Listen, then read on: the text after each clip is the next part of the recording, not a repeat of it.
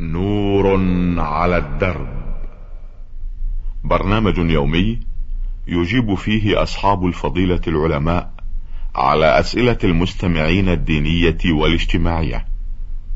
البرنامج من تقديم وتنفيذ سليمان محمد الشبانة. بسم الله الرحمن الرحيم. أيها السادة المستمعون السلام عليكم ورحمة الله وبركاته.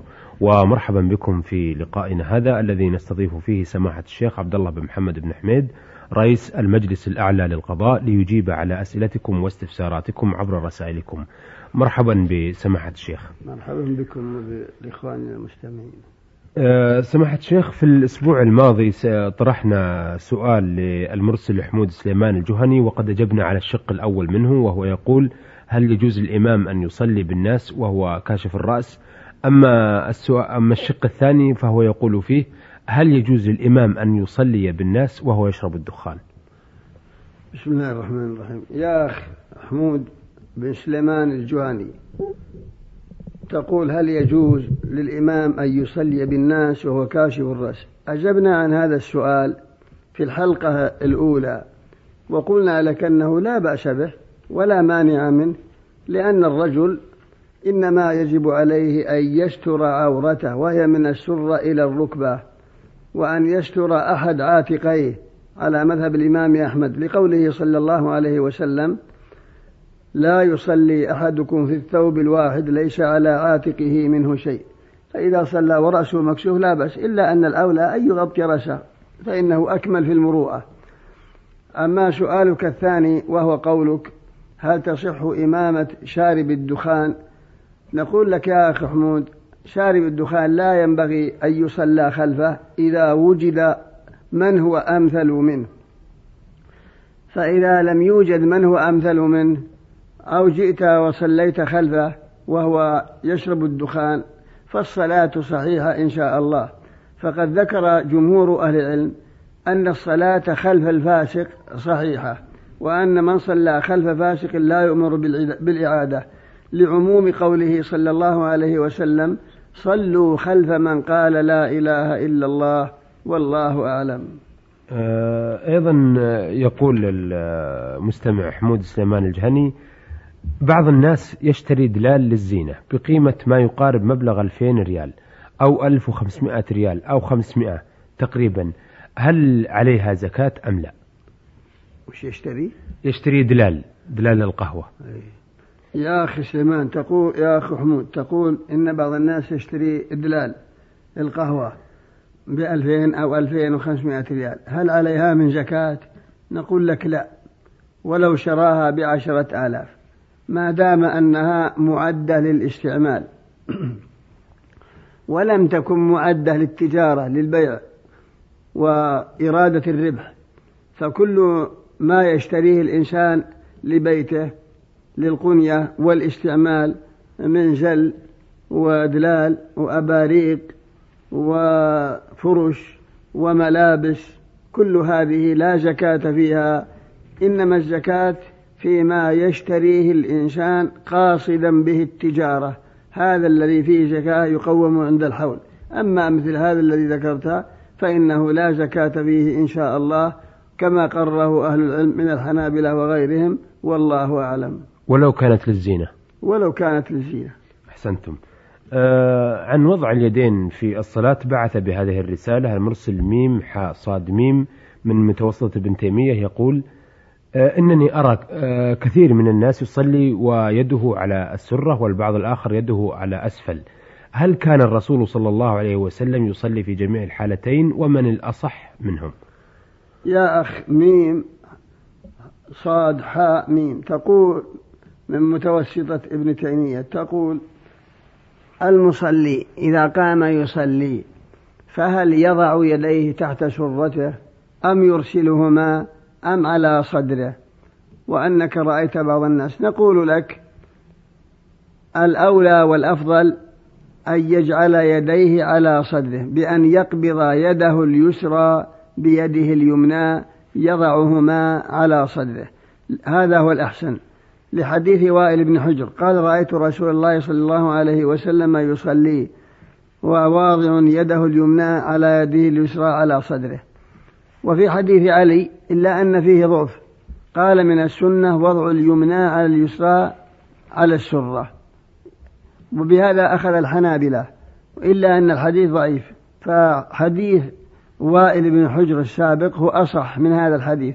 والأمر كله يسير لأنه سنة ليس هو من واجبات الصلاة ولا من أركانها بحيث تبطل الصلاة بتركه. بل لو صلى وقد أرسل يديه إلى جنبيه فصلاته صحيحة إن شاء الله. وإنما الأفضل أن يقبض كوع يده اليسرى بيده اليمنى وهما على صدره. هذا هو الأصح كما ذهب إليه أهل الحديث وكما في حديث وائل بن حجر والله أعلم.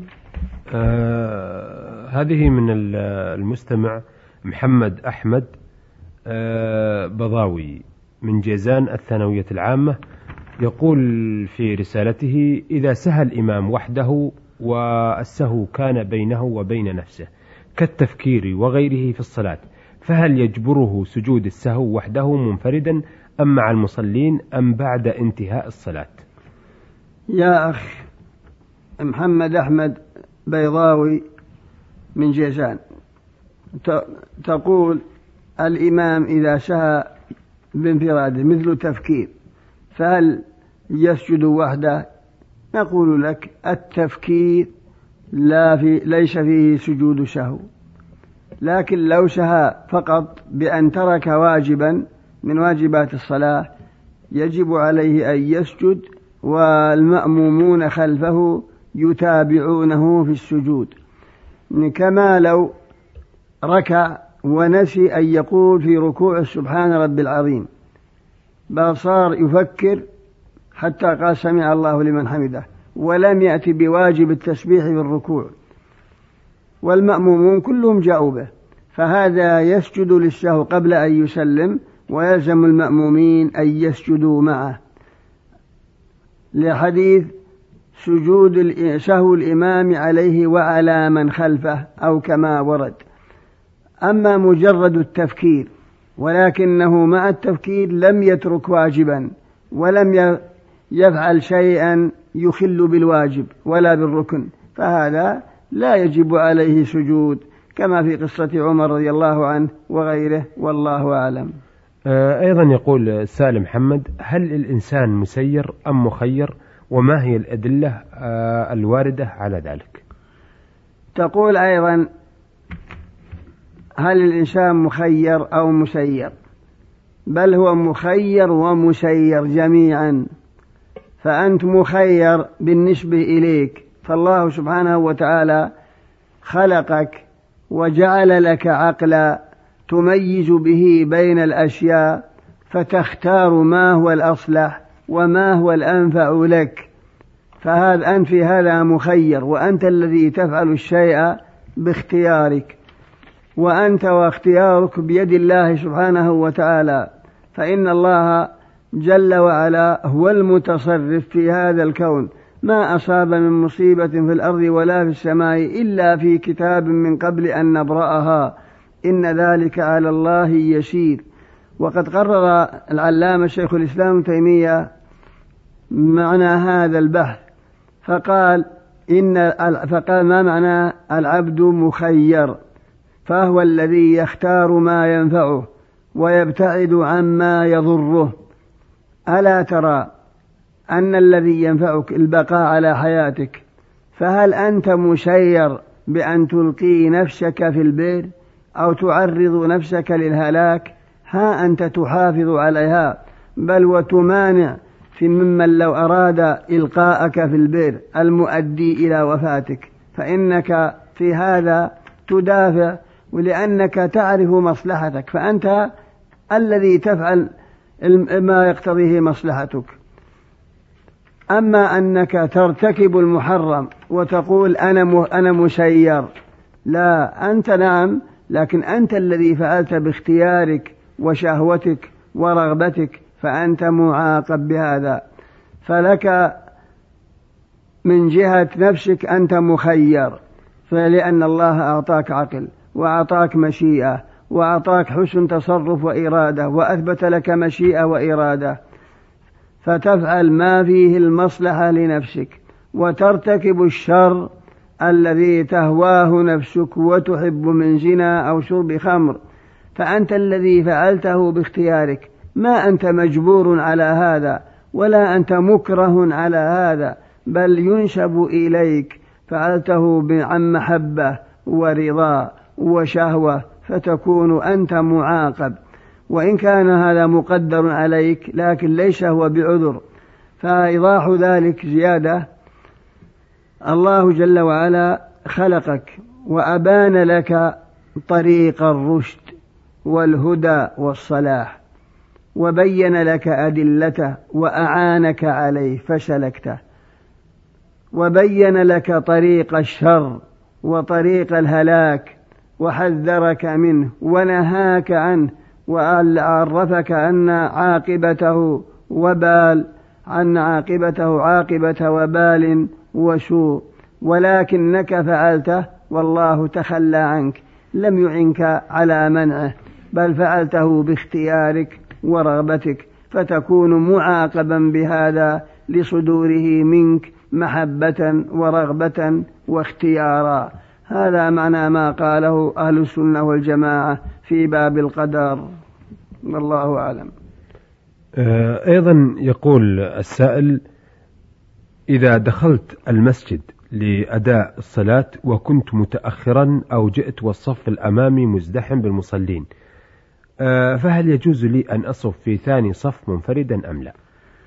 تقول إذا جئت والإمام والصف الأول كامل فالأولى أنك تجذب لك رجل إذا كانت الصلاة قد أقيمت من الصف الأول بحيث يصف معك في الصف الثاني. وينبغي أن يلين معك. فإن أبى تتقدم أنت وتكون عن يمين الإمام. هذا الذي ينبغيك. إما أن تجر واحدا من الصف ليصاففك في الصف الثاني بحيث لا تقف وحدك. وإذا لم يمكن تتقدم وتكون عن يمين الإمام. فإذا لم يمكن لا هذا ولا هذا وصليت منفردا خلف الصف وحدك فالحنابلة يرون أنها لا تصح. وذهب العلامة ابن القيم وابن تيمية أن الصلاة صحيحة. وأقول إن شاء الله إن الصلاة صحيحة كما ذهب إليه ابن القيم وابن تيمية وغيرهما والله أعلم. سؤال محمد بضاوي الأخير يقول هل يجوز على الإمام أو هل يجوز للإمام على الأصح أن يؤذن ويقيم الصلاة ويؤم بالمصلين في نفس الوقت أم يجبره أن يؤذن ويقيم شخص آخر ويؤم شخص آخر؟ يا أخي محمد البضاوي تقول هل يجوز للإمام أن يؤذن ويقيم ويؤم الناس؟ نعم لا بأس.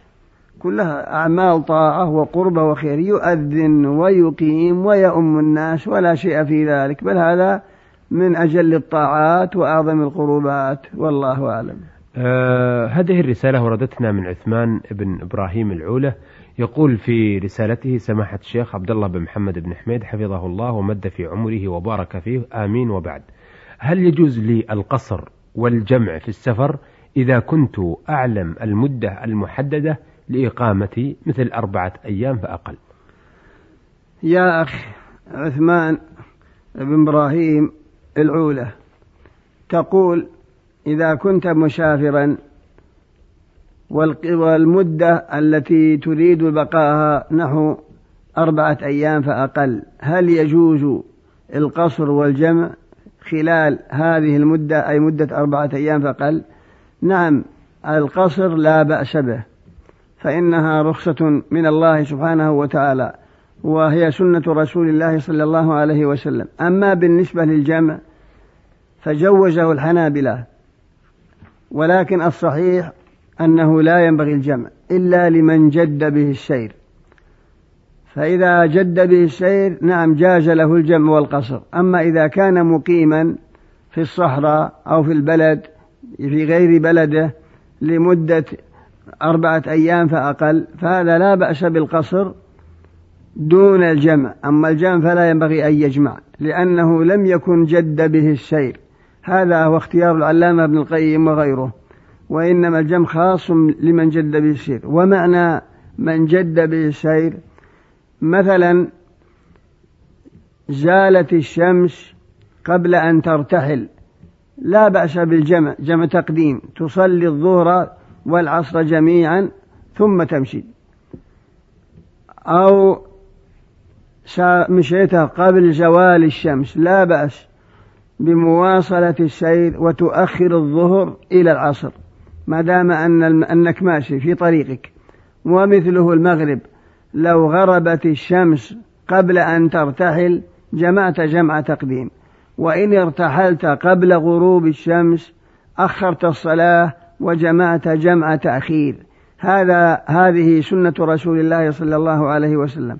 أما إذا كان مقيما في المكان يوم أو يومين أو ثلاثة فهذا لا بأس بالقصر دون الجمع خلافا للحنابلة فهم يجوزون الجمع والصواب عدمه.